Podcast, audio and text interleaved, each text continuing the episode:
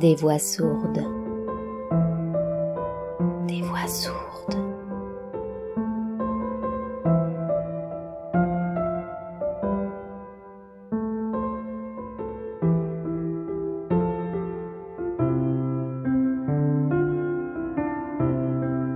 Il était une fois en attendant Bojangles.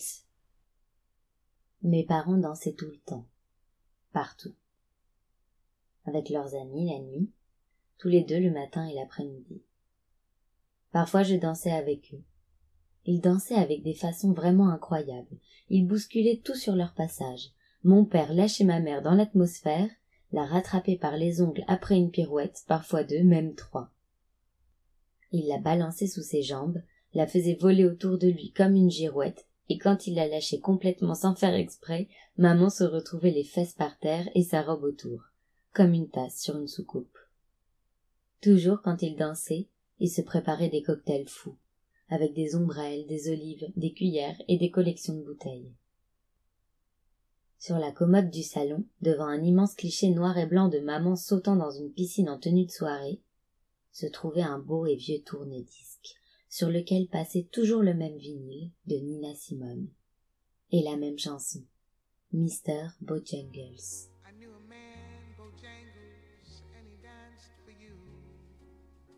C'était le seul disque qui avait le droit de tourner sur l'appareil. Les autres musiques devaient se réfugier dans une chaîne IFI plus moderne et un peu terne. Cette musique était vraiment folle. Elle était triste et gaie en même temps. Et elle mettait ma mère dans le même état. Elle durait longtemps, mais s'arrêtait toujours trop vite.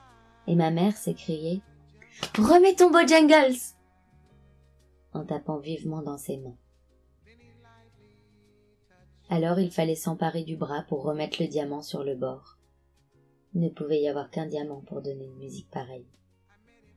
Pour recevoir le plus de gens possible, notre appartement était très grand. Sur le sol de l'entrée, les grandes dalles noires et blanches formaient un jeu de dames géant. Mon père avait acheté quarante coussins noirs et blancs, et nous faisions de grandes parties le mercredi après-midi, sous le regard du cavalier prussien qui servait d'arbitre, mais qui ne disait jamais rien. Parfois mademoiselle superfétatoire venait troubler le jeu, en poussant les coussins blancs avec sa tête ou en les piquant avec son bec. Toujours les blancs, parce qu'elle ne les aimait pas, ou les aimait trop, on ne savait pas. On n'a jamais su pourquoi. Mademoiselle avait ses secrets, comme tout le monde. Dans un coin du hall, il y avait une montagne de courriers que mes parents avaient constitués en jetant sans les ouvrir toutes les lettres qu'ils recevaient. La montagne était si impressionnante que je pouvais me jeter dedans sans me blesser. C'était une montagne joyeuse et moelleuse, qui faisait partie du mobilier. Parfois mon père me disait. Si tu n'es pas sage, je te fais ouvrir le courrier pour le trier. Mais il ne l'a jamais fait. Il n'était pas méchant. Le salon était vraiment dingue.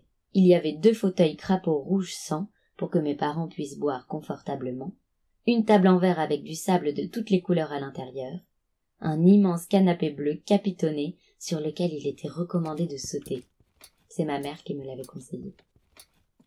Souvent, elle sautait avec moi. Elle sautait tellement haut qu'elle touchait la boule en cristal du lustre aux mille chandelles.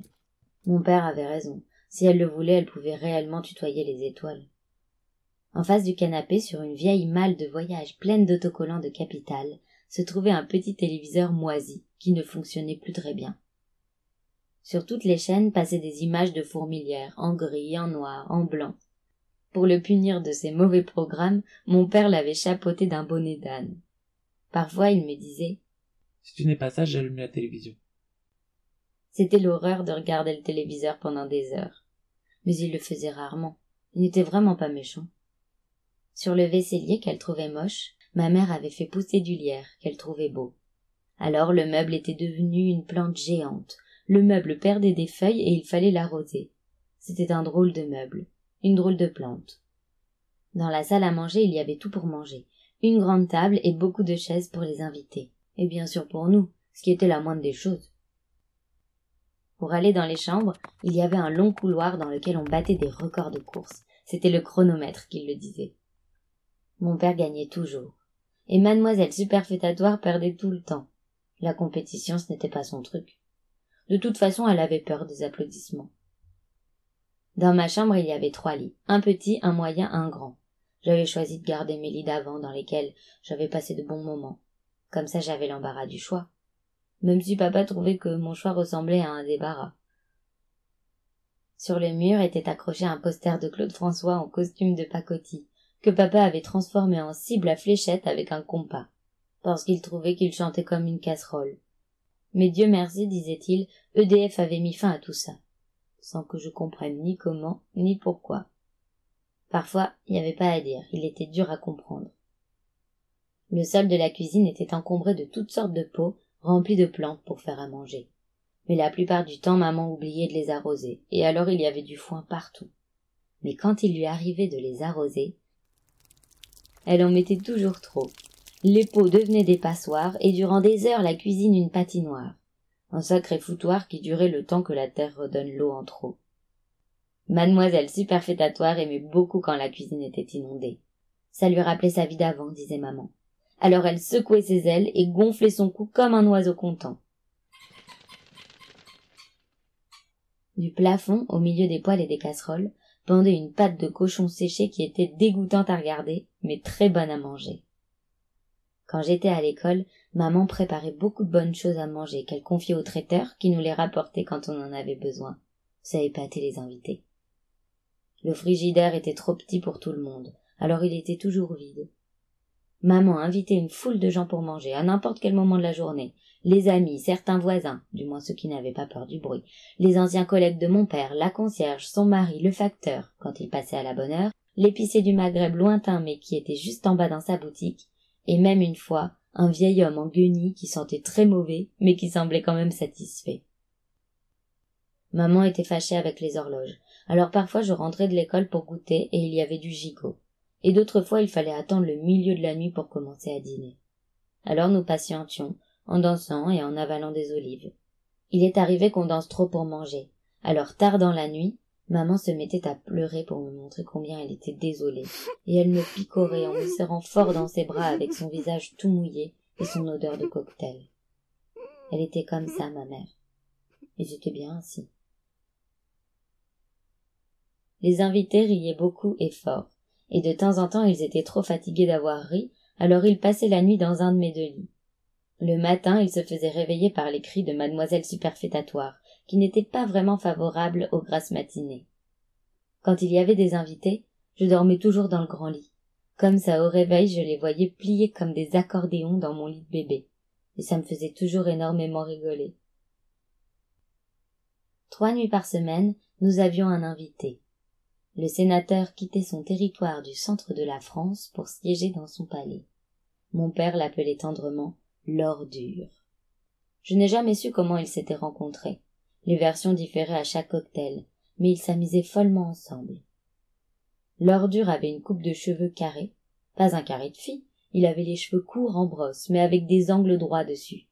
Pas une coupe au carré, une coupe carrée sur une bouille rouge et ronde, coupée en deux par une belle moustache, de fines lunettes en acier retenues par de drôles d'oreilles en forme de queue de gambasse. Il m'avait expliqué que c'était à cause du rugby que le contour de ses oreilles ressemblait à des queues de gambas. Je n'avais pas très bien compris, mais en tout cas j'avais décrété que le gym tonic était un sport moins dangereux que le rugby, du moins pour les oreilles. La couleur, l'aspect, le cartilage broyé avait pris la forme d'une crevette. C'était ainsi, tant pis pour lui. Lorsqu'il riait, son corps se secouait par saccades. Et comme il riait tout le temps, ses épaules subissaient un tremblement permanent. Il parlait fort, en grésillant comme un vieux transistor. Il avait toujours sur lui un énorme cigare qu'il n'allumait jamais. Il le tenait dans sa main ou dans sa bouche quand il arrivait, et le glissait dans son étui lorsqu'il partait. Dès qu'il franchissait la porte, il se mettait à crier. Kaipirovska, Kaipirovska. J'ai longtemps cru que c'était sa petite amie de Russie qui l'appelait comme ça. Mais elle ne venait jamais. Alors mon père, pour le faire patienter, lui servait un cocktail glacé avec de la menthe dedans, et le sénateur était quand même content.